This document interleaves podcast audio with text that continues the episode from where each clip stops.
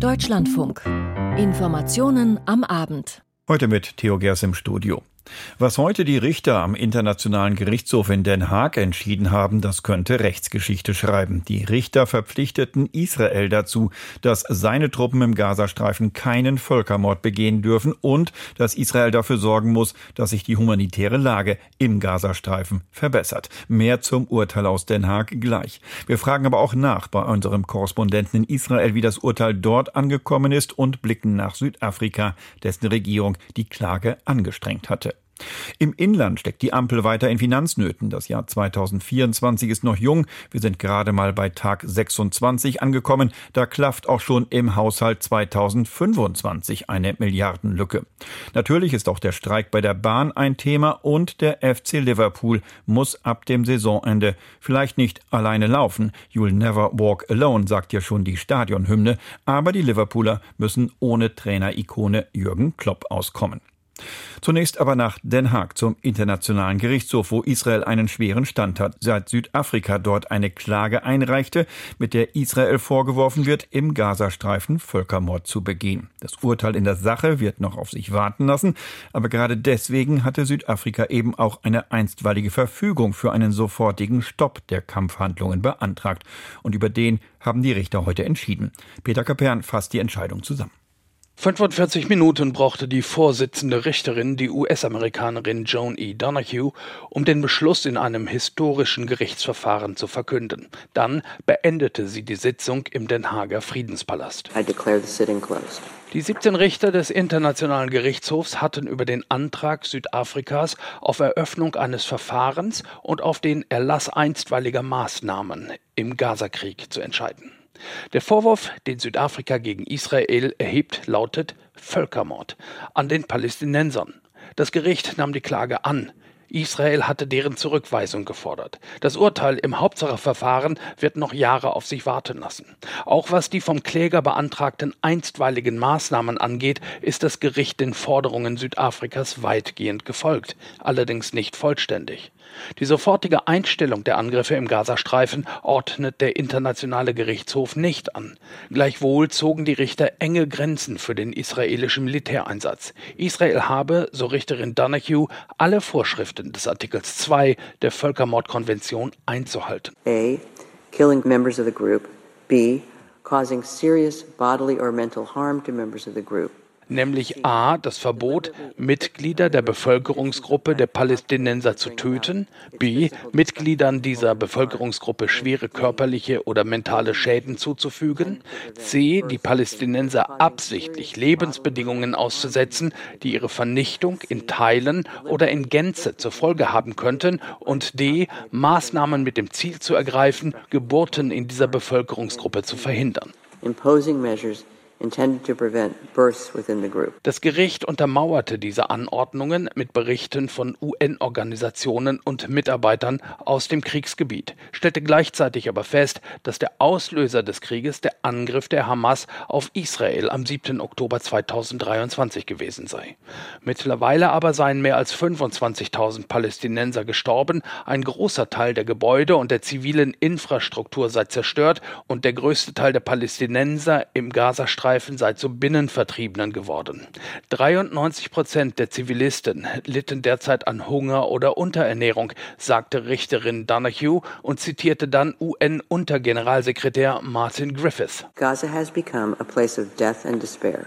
Gaza ist zu einem Ort des Todes und der Verzweiflung geworden. Familien leben im Freien in der Kälte.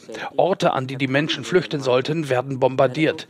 Medizinische Einrichtungen werden unerbittlich angegriffen. Ein Gesundheitsdesaster entwickelt sich.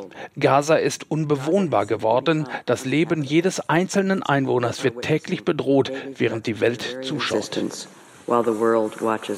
Das Gericht ordnete weiter an, dass Israel umgehend mehr humanitäre Hilfe in den Gazastreifen gelangen lassen muss. Und schließlich müsse die israelische Regierung wirksame Maßnahmen gegen Politiker ergreifen, die gegen Palästinenser hetzen und sie durch ihre Wortwahl entmenschlichen. In einem Monat, so die letzte Anordnung des Gerichts, muss die israelische Regierung zudem einen Bericht über die Umsetzung der Anordnungen in Den Haag vorlegen. Damit haben die Richter nahezu alle Argumente, die Israel bei der Verhandlung Ende Dezember vorgebracht hatte, zurückgewiesen. Allerdings der Verzicht auf eine Anordnung eines sofortigen Waffenstillstands bestätigt das Selbstverteidigungsrecht Israels. Peter Kapern berichtete und wir schalten direkt nach Israel, wollen wissen, wie dort das Urteil aufgenommen wurde. Jan-Christoph Kitzler in Tel Aviv. Premierminister Netanyahu sprach in einer ersten Reaktion von einer so wörtlich Schande, was diesen Richterspruch betrifft. Gibt das den Tenor der Reaktionen bei Ihnen wieder? Es gibt schon viel Erleichterung auf jeden Fall hier, das kann man so sagen. Also Schande ist ein hartes Wort, das hat er verwendet, ja, aber er sagt auch, dass Israel natürlich verpflichtet ist im internationalen Gericht. Er hat auch nochmal äh, gesagt, dass er äh, betont, dass äh, Israel nicht die, die Palästinenser an sich bekämpft, sondern die Hamas. Und er hat nochmal erinnert auch an den Tag, der morgen ansteht, nämlich an den internationalen Holocaust-Gedenktag. Und er hat die Parallele gezogen zum 7. Oktober, hat nochmal betont, was Israel dort widerfahren war mit dem furchtbaren Terrorangriff der Hamas und dass eben Israel jetzt im Abwehrkampf ist und sich wehrt gegen den Terror der Hamas und deswegen diesen Krieg führt. Wird Israel denn das Urteil befolgen? Also zum Beispiel die Forderung nach mehr Schutzmaßnahmen für Zivilisten oder eben ähm, anderen Dingen. In dem Urteil ist ja davon die Rede von im, Maßnahme mit immediate effects, wie es heißt. Also zu Deutsch würde man das mit Sofortmaßnahmen übersetzen. Ja, genau. Die müssen natürlich auch dokumentiert werden. Das Gericht hat ja einen Bericht darüber eingefordert. Binnen eines Monats muss der überstellt werden.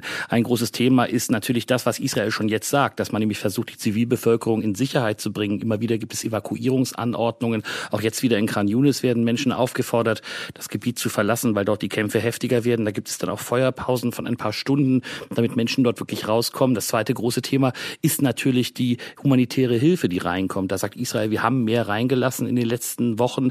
Das sind aber Zahlen, die zum Teil auseinandergehen. Die UN haben andere Zahlen, wenn es darum geht, wie viele Lkw zum Beispiel nach, äh, in den Gazastreifen hineinkommen, als die Israelis. Und das ist natürlich auch ein Streit, der dann eben auch auf die Basis dieser Zahlen ausgetragen wird. Aber das wird Israel dann belegen müssen, das wird das Gericht einfordern. Wie fallen denn die Reaktionen bei den Palästinensern aus? Also da versucht man natürlich jetzt auch die Oberhand zu bekommen, was dieses Urteil angeht. Da betont man natürlich, dass das einmal natürlich diese Eilentscheidung gab, dass die Kampfhandlungen nicht eingestellt werden, aber dass der Vorwurf des Völkermords weiterhin im Raum steht, dass die Entscheidung darüber eben noch nicht getroffen ist. Das wird sehr betont von palästinensischer Seite. Ansonsten gibt es auch viel Enttäuschung natürlich über den Internationalen Gerichtshof. Das ist ja ein Weg, den Palästinenser, die auf friedlichen Widerstand, wenn ich es mal so sagen darf, setzen, sehr äh, hinweisen, dass immer man vor Gerichte geht, dass man auch die UN benutzt. Und jetzt ist man da, fühlt man sich da so ein bisschen verraten. Da gibt es Äußerungen dazu. Es gab heute ein Public Viewing dieses Urteils in Ramallah. Da waren die Reaktionen tatsächlich nicht besonders gut. Da war man zuerst enttäuscht. Aber jetzt versucht man zu betonen, dass es eben weiterhin diesen Vorwurf des Völkermordes gibt. Ganz kurz noch, äh, wie geht's denn jetzt weiter? Ich meine, das Verfahren hängt ja jetzt für längere Zeit über Israel. Das ist so, ja, das wird noch Jahre dauern. Also die Kriegshandlungen werden erstmal weitergehen, da gibt es keine Einschränkungen. Es wird hier auch offen gesagt, dass der Krieg noch Wochen, vielleicht sogar Monate dauern wird. Aber natürlich hängt dieses Verfahren weiter über Israel, aber man rechnet mit einer Entscheidung erst in ein paar Jahren. So lange will das Gericht oder wird das Gericht sich wahrscheinlich Zeit lassen zur Prüfung. Insofern ist das keine unmittelbare Bedrohung jetzt für das, was Israel im Gazastreifen tut. Soweit Jan-Christoph Kitzler zu den Reaktionen und den Konsequenzen, die man in Israel aus dem Urteil ziehen will oder auch nicht. Vielen Dank nach Tel Aviv. Ganz anders als in Israel die Reaktion in Südafrika, das die Klage angestrengt hatte, stellvertretend für viele andere Staaten, die auch Israels Vorgehen im Gazastreifen scharf verurteilen. Aus Johannesburg Stefan Überbach. In Südafrika wird die Entscheidung des Gerichtshofs in Den Haag als großer Sieg gefeiert. Das Land habe sich von Vorbehalten des Westens nicht von seinem Weg abbringen lassen und mit seiner Klage einen wichtigen Erfolg für die Menschenrechte sowie die internationale Werteordnung errungen, heißt es in zahlreichen Kommentaren. Dass die Richter anders als von Südafrika verlangt keine sofortige Waffenruhe angeordnet haben, stößt allerdings auf Kritik. Auch sei unklar, welche konkreten Folgen die Entscheidung für das israelische Vorgehen im Gazastreifen haben werde. Die Regierung in Pretoria fühlt sich dennoch in ihrem Kurs bestätigt. Man habe nicht länger untätig dabei zusehen können, wie unschuldige Menschen getötet und verletzt würden. Ziel sei es, das Leben von Zivilisten zu retten und die Versorgung der palästinensischen Bevölkerung zu gewährleisten. Staatspräsident Ramaphosa sagte, Südafrika stehe immer auf der Seite der Freiheit und der Gerechtigkeit. Dazu sei das Land angesichts seiner Geschichte verpflichtet errichtet Genugtuung in Südafrika über den Richterspruch in Den Haag. Stefan Überbach berichtete. Wir gehen ins Inland, wo die Ampel weiter in der gewohnten Manier regiert. Man streitet sich weiter bei fast jeder sich bietenden Gelegenheit und der Treibstoff dafür, das ist das liebe Geld und die Tatsache, dass die Ampelkoalitionäre mit dem, was sie davon haben, einfach nicht auskommen. So war der Haushalt 2024 schon eine schwere Geburt und erst im Sommer dürfte sich zeigen, ob das Zahlenwerk aufgeht. Da wundert es kaum jemanden, dass sich schon heute, am 26. Januar 2024, Lücken im Haushalt 2025 auftun. Aus Berlin, Jörg Münchenberg. Die Ampel dürfte beim Haushalt 2025 erneut in schwieriges Fahrwasser geraten. Schon im Regierungsentwurf klafft für das kommende Jahr ein Finanzierungsloch von 5 Milliarden Euro. Jetzt zeichnet sich ab, es ist deutlich größer. Eine Sprecherin des Finanzministeriums sagte heute, hinzu käme wohl ein weiterer Handlungsbedarf im Zitat niedrigen zweistelligen Milliardenbereich. Genaueres könne man aber derzeit noch nicht sagen, weil unklar ist, wie sich Konjunktur und Zinsen weiterentwickeln. Unklar ist zudem die Ausgestaltung des sogenannten Wachstumschancengesetzes. Die Länder haben das Vorhaben wegen der drohenden Steuerausfälle gestoppt und an den Vermittlungsausschuss verwiesen. Gut möglich, dass die Steuerentlastung am Ende doch nicht so hoch ausfällt wie ursprünglich geplant. Das hätte immerhin auch positive Folgen für den Bundeshaushalt. Einen naheliegenden Weg, um die insgesamt schwierige Haushaltslage zu entschärfen, hatte Finanzminister Christian Lindner FDP unterdessen gestern Abend im ZDF erneut ausgeschlossen. Ich kann in der jetzigen wirtschaftlichen Situation nur abraten von Steuererhöhungen. Wir können an anderen Stellen Mittel gewinnen. Ich glaube, dass wir beim Bereich Bürokratie die Wirtschaft beleben Noch. können. Wir können in, an anderen Stellen ähm, auch über Subventionen sprechen. Tut immer weh, ist immer eine kritische Diskussion. Steuern erhöhen, ich rate ab. Dabei könnte die Lücke im Haushalt 2025 sogar größer sein als bislang angegeben. Laut Handelsblatt könnte der zusätzliche Finanzierungsbedarf sogar über der Grenze von 20 Milliarden Euro liegen. So hat die Ampel schon für 2024 die bislang bestehende Rücklage weitgehend ausgeschöpft. Zudem müssen die Hilfen für das Hochwasser im Ahrtal aus dem regulären Haushalt finanziert werden. Der Klima- und Transformationsfonds soll im nächsten Jahr ebenfalls ebenfalls einen Bundeszuschuss erhalten. Wie viel ist noch offen? Das Sondervermögen für die Bundeswehr ist ebenfalls bald aufgebraucht. Gleichzeitig soll aber an der Armee nicht mehr gespart werden. Und auch die geplante Kindergrundsicherung könnte am Ende teurer werden als die bislang dafür eingeplanten 2,4 Milliarden Euro, von steigenden Sozialkosten ganz zu schweigen. Und so hat der Finanzminister gestern Abend sicherlich nicht zufällig versucht, beim Bürgergeld schon mal ein Stoppsignal zu setzen. Wir haben die Situation, dass der Regelsatz zum 1.1. sehr stark gestiegen ist. Ich sage offen, er ist überproportional stark gestiegen. Denn als er festgelegt worden ist, ist man von einer ganz anderen Inflationsrate für den Januar 2024 mhm. ausgegangen. Und deshalb gab es die überproportionale Erhöhung. Konsequenz wird nach meiner Erwartung sein, dass zum 01.01.2025 es eine Nullrunde beim mhm. Bürgergeld geben wird. Ein Vorstoß, der bereits bei Arbeitsminister Hubertus Heil, SPD, auf deutliche Kritik gestoßen ist. In jedem Fall steht die Ampel vor komplizierten Etatberatungen, weshalb es wohl auch kein normales Haushaltsverfahren geben dürfte. Laut Handelsblatt gibt es Überlegungen, den Ministerien Obergrenzen vorzugeben, anstatt wie bislang üblich gemeinsam die Eckwerte für den Etat festzulegen.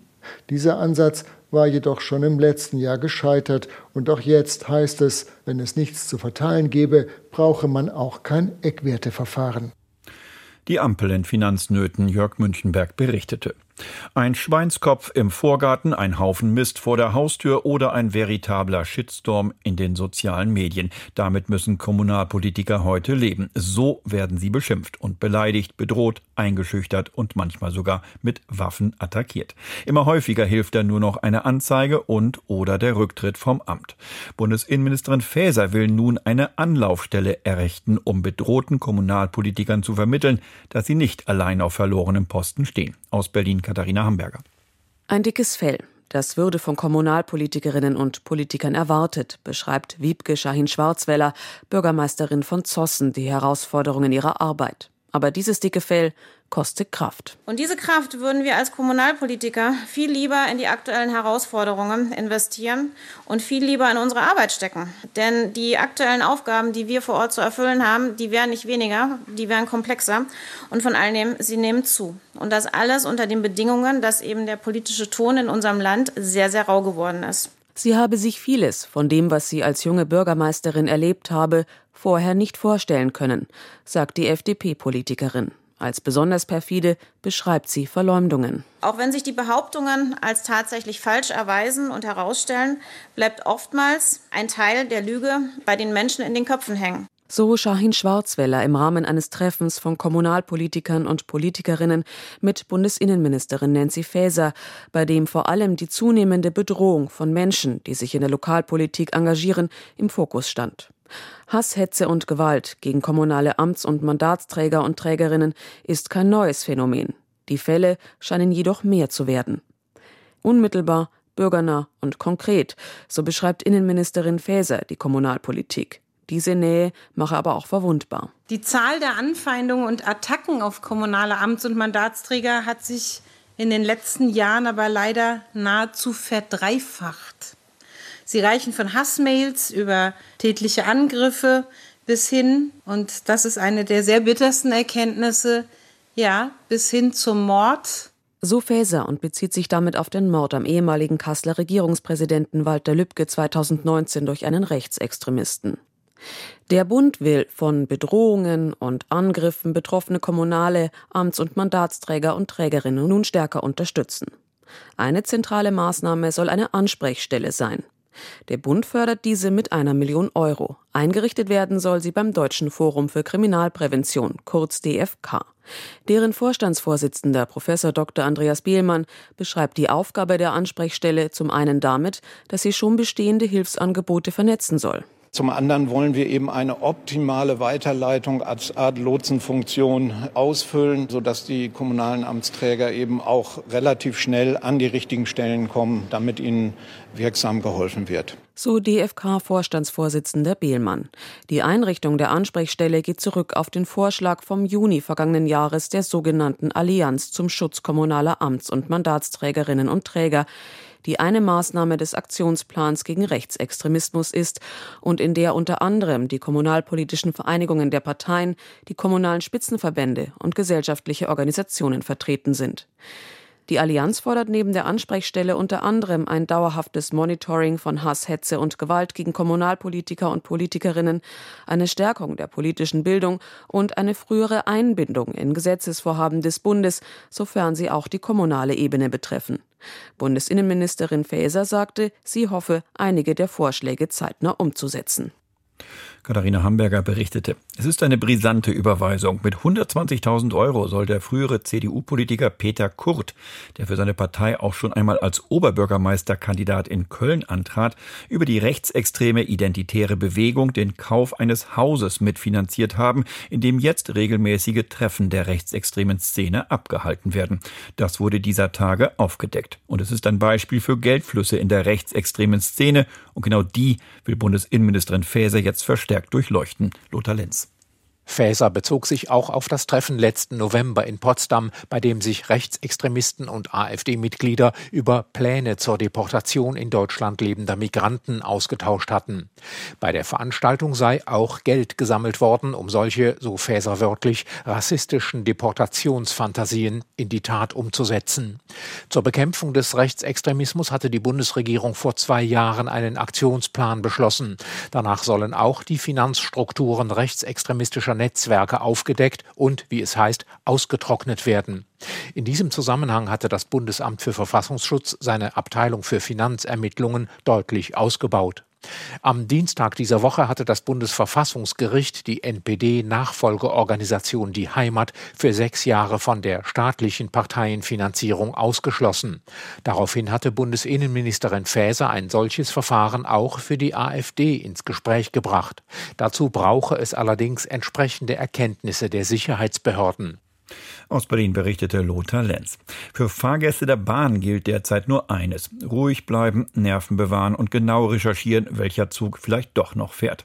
Noch bis Montag geht der sechstägige Streik der Lokführer, bei dem sich bisher keine Lösung abzeichnet. Sebastian Engelbrecht mit einer Zwischenbilanz.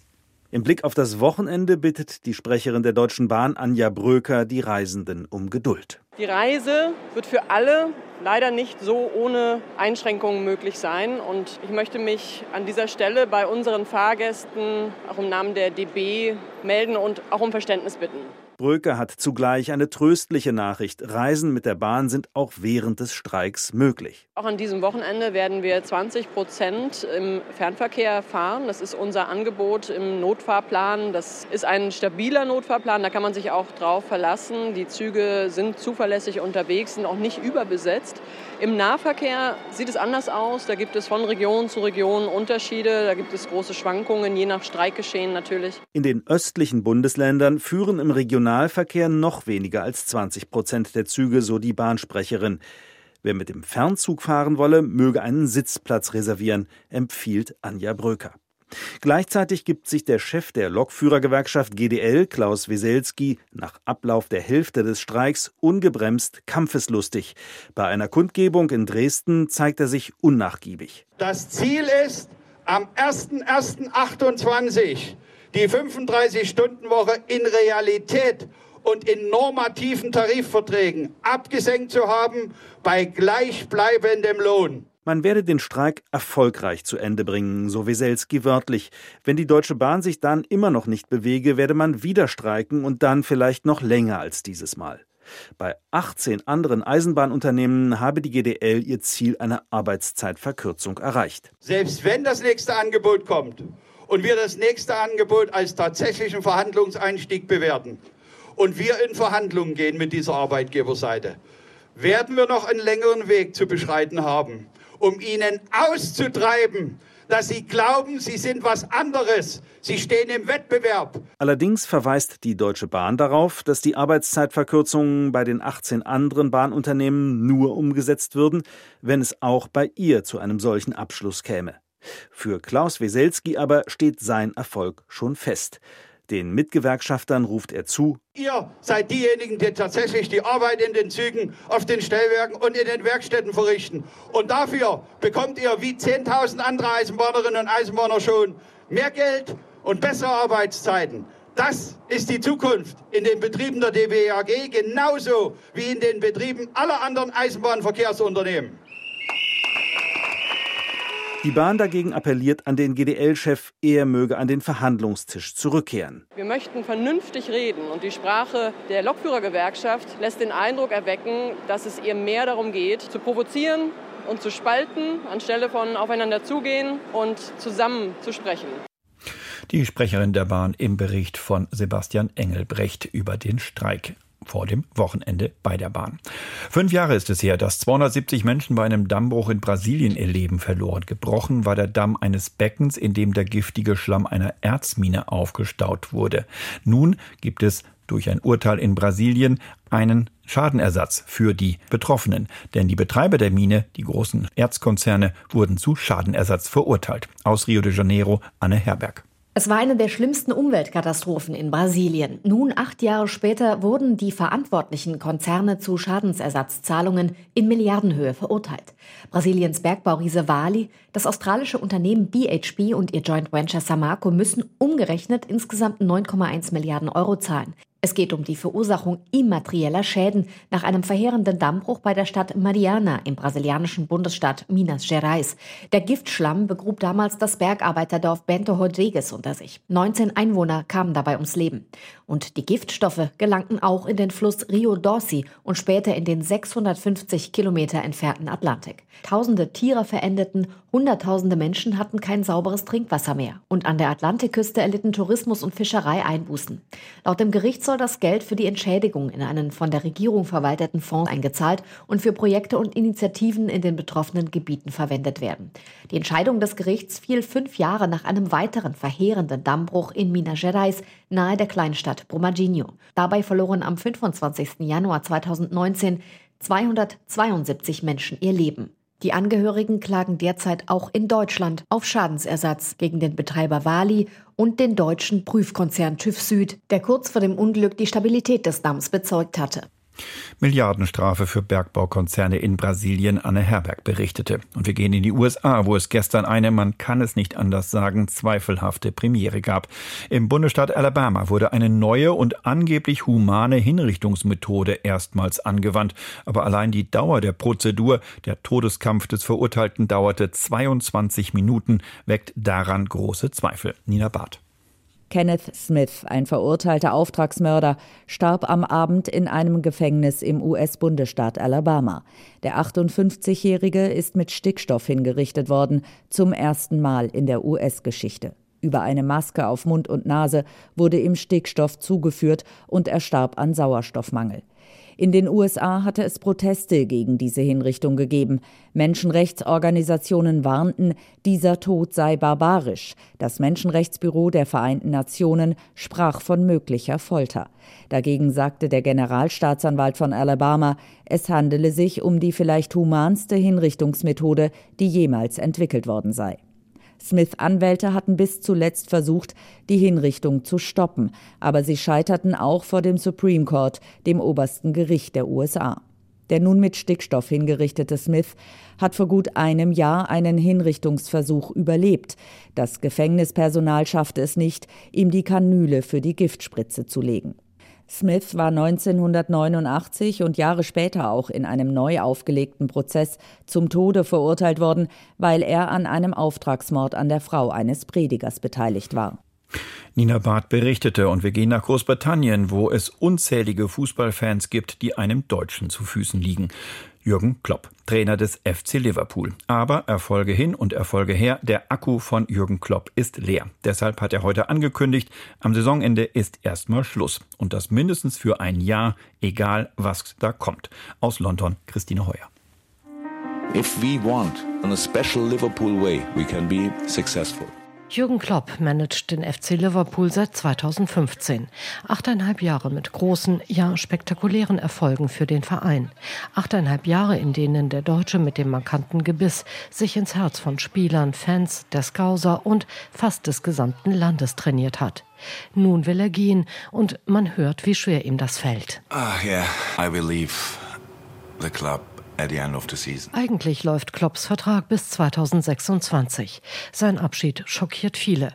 Doch manche, die dicht an ihm dran sind, spüren schon eine Weile, dass der 56-Jährige müde wird. Noch sei er voll da, sagt er selbst, doch mit voller Energie könne er nicht weitermachen. Es sei Zeit für neue Ziele und Aufgaben. I do this job since 24 years and at one time I need to have a look how life is. I don't know. Ich mache diesen Job seit 24 Jahren und irgendwann muss ich einen Blick darauf werfen, wie das Leben wirklich ist. Denn das weiß ich einfach nicht. Ich muss es rausfinden, bevor es zu spät ist. I just don't know. And that's what I need to figure out. Before it's too late. Weggefährten sagen, Jürgen Klopp, seit kurzem Opa, wolle mehr Zeit mit seinem Enkel verbringen. Er selbst erwähnt seine Frau. Bei seinen Interviews und Pressekonferenzen heute wirkt er entschlossen, aber auch ein bisschen traurig. Die Leidenschaft für Liverpool und seinen FC hat dieser Trainer keineswegs verloren. I love absolutely everything about this club. I love everything about the city. I love everything about our supporters. I love the team. I love the stuff. Und Liverpool liebt ihn zurück. John Gibbons betreibt in der Stadt am Mersey den Fan-Podcast Anfield Rap. Er steht unter komplettem Schock, sagt er heute im Fernsehen. Die Fans hätten gehofft, dass Jürgen Klopp seinen Vertrag noch einmal verlängert. Nun gehe er früher als gedacht.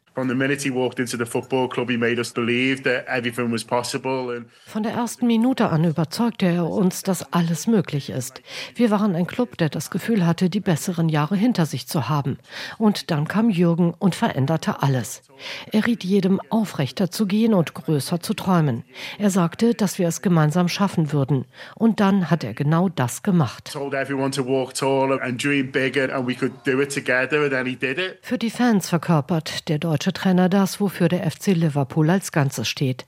Leidenschaft, Hingabe, Weltoffenheit. Entsprechend fallen die Reaktionen in der Fußballwelt aus. Er war für Liverpool gemacht und Liverpool für ihn heißt es da. Dass er eine Liverpool-Legende sei, dass er dem Verein seinen Stolz und seine Spielfreude zurückgegeben habe. Kein Wunder, dass die Fans anderer Vereine ihm keine Träne hinterherweinen. Ex-Oasis-Sänger Liam Gallaghers Herz etwa schlägt für Manchester City. Er ruft Jürgen Klopp im Radio ein knappes und Tschüss hinterher. So, Jürgen Klopp is off. What do we think of this? Yeah, good riddance, man. Absolutely right. Absolutely right. Absolutely right. Spoken like a gentle. I've got no, yeah, good riddance. See you later. Tja, Jürgen Klopp verlässt den FC Liverpool und das waren die Informationen am Abend. Am Mikrofon war Theo Gers. Ich wünsche Ihnen noch einen schönen Abend.